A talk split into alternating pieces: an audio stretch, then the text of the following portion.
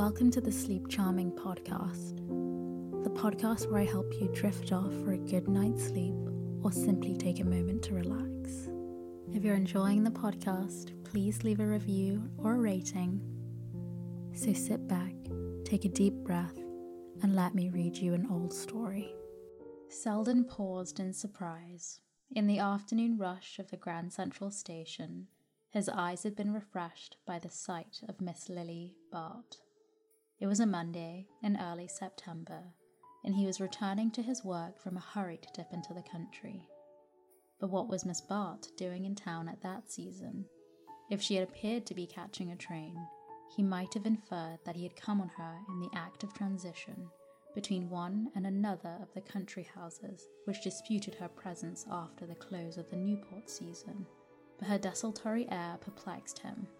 She stood apart from the crowd letting it drift by her to the platform or the street, and wearing an air of irresolution which might, as he summarized, be the mask of a very definite purpose. It struck him at once that she was waiting for someone, but he hardly knew why the idea arrested him. There was nothing new about Lily Bart, yet he could never see her without a faint movement of interest. It was a characteristic of her that she always roused speculation and that her simplest acts seemed the result of far reaching intentions. An impulse of curiosity made him turn out of his direct line to the door and stroll past her. He knew that if she did not wish to be seen, she would contrive to elude him, and it amused him to think of her putting her skill to the test. Mr. Selden, what good luck! She came forward, smiling, eager almost, in her resolve to intercept him. One or two persons, in brushing past them, lingered to look, for Miss Bart was a figure to arrest even the suburban traveller rushing for his last train. Selden had never seen her more radiant. Her vivid head, relieved against the dull tint of the crowd, made her more conspicuous than in a ballroom, and under her dark hat and veil she regained the girlish smoothness, the purity of tint that she was beginning to lose after 11 years of late hours and indefatigable dancing. Was it really 11 years? Selden found himself wondering. And had she indeed reached the 9 and 20th birthday with which her rivals credited her? What luck, she repeated. How nice of you to come to my rescue. He responded joyfully that to do so was his mission in life, and asked what form the rescue was to take. Oh, almost any, even to sitting on a bench and talking to me. One sits out a cotillion, why not sit out a train? It isn't a bit hotter in here than Miss Van Osburgh's conservatory, as some of the women are not a bit uglier. She broke off, laughing, to explain that she had come uptown from Tuxedo, and on her way to the Gus Trenors at Belmont, she had missed the 3.15 train to Rhinebeck, and there isn't another until half past five. She consulted the little jeweled watch among her laces. Just two hours to wait, and I don't know what to do with myself. My maid came up this morning to do some shopping for me, and was to go on to Belmont at one o'clock. And my aunt's house is closed, and I don't know a soul in town. She glanced plaintively about the station. It is hotter than Mrs. Van Osburgh's, after all. If you can spare the time, do you take me somewhere for a breath of air? He declared himself entirely at her disposal. The adventure struck him as diverting. As a spectator, he had always enjoyed Lily Bart, and his course lay so far out of her orbit that it amused him to be drawn for a moment into the sudden intimacy which her proposal implied. Shall we go over to Sherry's for a cup of tea? She smiled assentingly and then made a slight grimace. So many people come uptown on a Monday, one is sure to meet a lot of bores. I'm as old as the hills, of course, and it ought not to make any differences. But if I'm old, you're not, she objected gaily. I'm dying for tea, but isn't there a quieter place? He answered her smile, which rested on him vividly. Her discretions interested him almost as much as her imprudences. He was so sure that both were part of the same carefully elaborated plan. In judging Miss Bart, he had always made use of the argument from design. The resources of New York are rather meagre, he said, but I'll find a hansom first, and then we'll invent something. He led her through the throng of returning holiday makers, past sallow faced girls in preposterous hats, and flat chested women struggling with paper bundles. Was it possible that she belonged to the same race? The dinginess, the crudity of this average selection of womanhood made him feel how highly specialized she was. A rapid shower had cooled the air, and clouds still hung refreshingly over the moist street. How delicious! Let us walk a little, she said as they emerged from the station. They turned into Madison Avenue and began to stroll northward. As she moved beside him with her long, light step, Selden was conscious of taking in a luxurious pleasure in her nearness. In the modelling of her little ear, the crisp upward wave of her hair, was it ever so slightly brightened by art, and the thick planting of her straight black lashes. Everything about her was at once vigorous and exquisite, at once strong and fine. He had a confused sense that she must have cost a great deal to make, that a great many dull and ugly people must, in some mysterious way, have been sacrificed to produce her. He was aware that the qualities distinguishing her were chiefly external, as though a fine glaze of beauty and fastidiousness had been applied to vulgar clay, yet the analogy left him unsatisfied for a coarse texture will not take a high finish. And was it not possible that the material was fine, but that the circumstance had fashioned it into a futile shape? As he reached this point in his speculations, the sun came out, and her lifted parasol cut off his enjoyment. A moment or two later, she paused with a sigh. Oh dear, I'm so hot and thirsty. What a hideous place New York is. She looked despairingly up and down the dreary thoroughfare. Other cities put on their best clothes in the summer, but New York seems to sit in its shirt sleeves. Her eyes wandered down one of the side streets.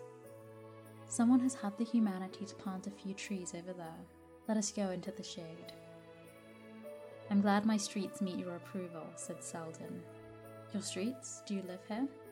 She glanced with interest at the new brick and limestone house fronts fantastically varied in obedience to the American craving for novelty, but fresh and inviting with their awnings and flower boxes. Oh, yes, to be sure, the Benedick. What a nice building. I don't think I've ever seen it before. She looked across the flat house with its marble porch and pseudo Georgian facade. Which are your windows? Those with the awnings down? And that nice little balcony is yours? How cool it looks up there. He paused a moment. Come up and see, he suggested. I can give you a cup of tea in no time, and you won't meet any bores. Her colour deepened. She still had the art of blushing at the right time, but she took the suggestion as lightly as it was made. Why not? It's too tempting. I'll take the risk, she declared. Oh, I'm not dangerous, he said in the same key. In truth, he had never liked her as well at that moment. He knew she'd accept it without afterthought, he could never be a factor in her calculations. And there was a surprise, a refreshment almost, in the spontaneity of her consent. On the threshold, he paused a moment, feeling for his latchkey. There's no one here, but I have a servant who is supposed to come in the mornings, and it's just possible he may have put out the tea things and provided some cake. He ushered her into a slip of hall hung with old prints. She noticed the letters and notes heaped on the table among his gloves and sticks, and then she found herself in a small library, dark but cheerful, with its wall of books, a pleasantly faded turkey rug, a littered desk, and as he had foretold, a tea tray on a low table near the window. A breeze had sprung up, swaying inward the muslin curtains, and bringing in a fresh scent of mignonette and petunias from the flower box on the balcony. Lily sank with a sigh into one of the shabby leather chairs. How delicious to have a place like this all to oneself. What a miserable thing it is to be a woman. She leaned back in a luxury of discontent. Selden was rummaging in the cupboard for cake. Even women, he said, have been known to enjoy the privileges of a flat. Oh, governesses or widows. but not girls, not poor, miserable, marriageable girls. I even know a girl who lives in a flat. She sat up in surprise. You do? I do, he assured her, emerging from the cupboard with the sought for cake. Oh, I know, you mean Gertie Farish. She smiled a little unkindly.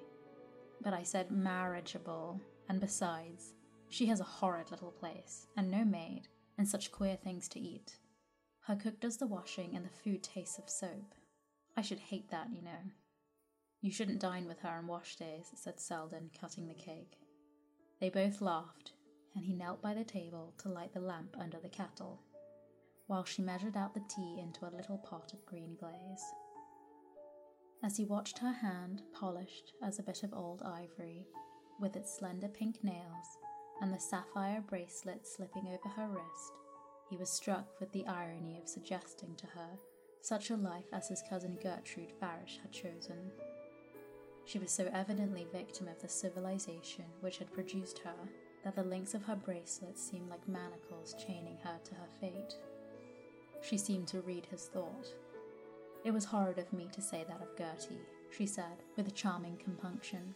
I forgot she was your cousin, but we're so different, you know. She likes being good, and I like being happy. And besides, she is free and I am not. If I were her, I dare say, I could manage to be happy even in her flat. It must be pure bliss to arrange the furniture just as one likes, and give all the horrors to the ashmen. If I could only do over my aunt's drawing room, I know I should be a better woman. Is it so very bad? he asked, sympathetically. She smiled at him across the teapot, which she was holding up to be filled. That shows how often you come there. Why don't you come oftener? When I do come, it's not to look at Mrs. Peniston's furniture. Nonsense, she said. You don't come at all, and yet we get on so well when we meet. Perhaps that's the reason, he answered promptly. I'm afraid I haven't any cream, you know. Shall you mind a slice of lemon instead? I shall like it better. She waited while he cut the lemon and dropped a thin disk into her cup. But that is not the reason, she insisted. The reason for what? For your never coming. She leaned forward with a shade of perplexity in her charming eyes. I wish I knew. I wish I could make you out. Of course, I know there are men who don't like me. One can tell that at glance. And there are others who are afraid of me. They think I want to marry them. She smiled up at him frankly. But I don't think you dislike me, and you can't possibly think I want to marry you. No, I, I absolve you of that, he agreed. Well then? He had carried his cup to the fireplace and stood leaning against the chimney piece, and looking down on her with an air of dolent amusement. The provocation in her eyes increased his amusement. He had not supposed she would waste her powers on such small game. But perhaps she was only keeping her hand in. Or perhaps a girl of her type had no conversation but of the personal kind. At any rate, she was amazingly pretty, and he had asked her to tea and must live up to his obligations. Well, then, he said with a plunge, perhaps that's the reason. What? The fact that you don't want to marry me. Perhaps I don't regard it as such a strong inducement to go and see you. He felt a slight shiver down his spine as he ventured this, but her laugh reassured him. Dear Mr. Selden, that wasn't worthy of you. It's stupid of you to make love to me, and it isn't like you to be stupid. She leaned back, sipping her tea with an air so enchantingly judicial that if they had been in her aunt's drawing room, he might almost have tried to disprove her deduction. Don't you see, she said, that there are men enough to say pleasant things to me, and that what I want is a friend who won't be afraid to say disagreeable ones when I need them. Sometimes I have fancied you might be that friend. I don't know why, except that you're neither a prig nor a bounder, and that I shouldn't have to pretend with you or be on my guard against you. Her voice had dropped to a note of seriousness, and she sat gazing up at him with the troubled gravity of a child. You don't know how much I need a friend, she said. My aunt is full of copybook axioms, but they were all meant to apply to conduct in the early 50s. And the other women, my best friends, well, They use me or abuse me, but they don't care a straw what happens to me. I've been about too long, people are getting tired of me. They're beginning to say I ought to marry. There was a moment's pause, during which Selden meditated one or two replies calculated to add a momentary zest to the situation, but he rejected them in favor of the simple question Well, why don't you?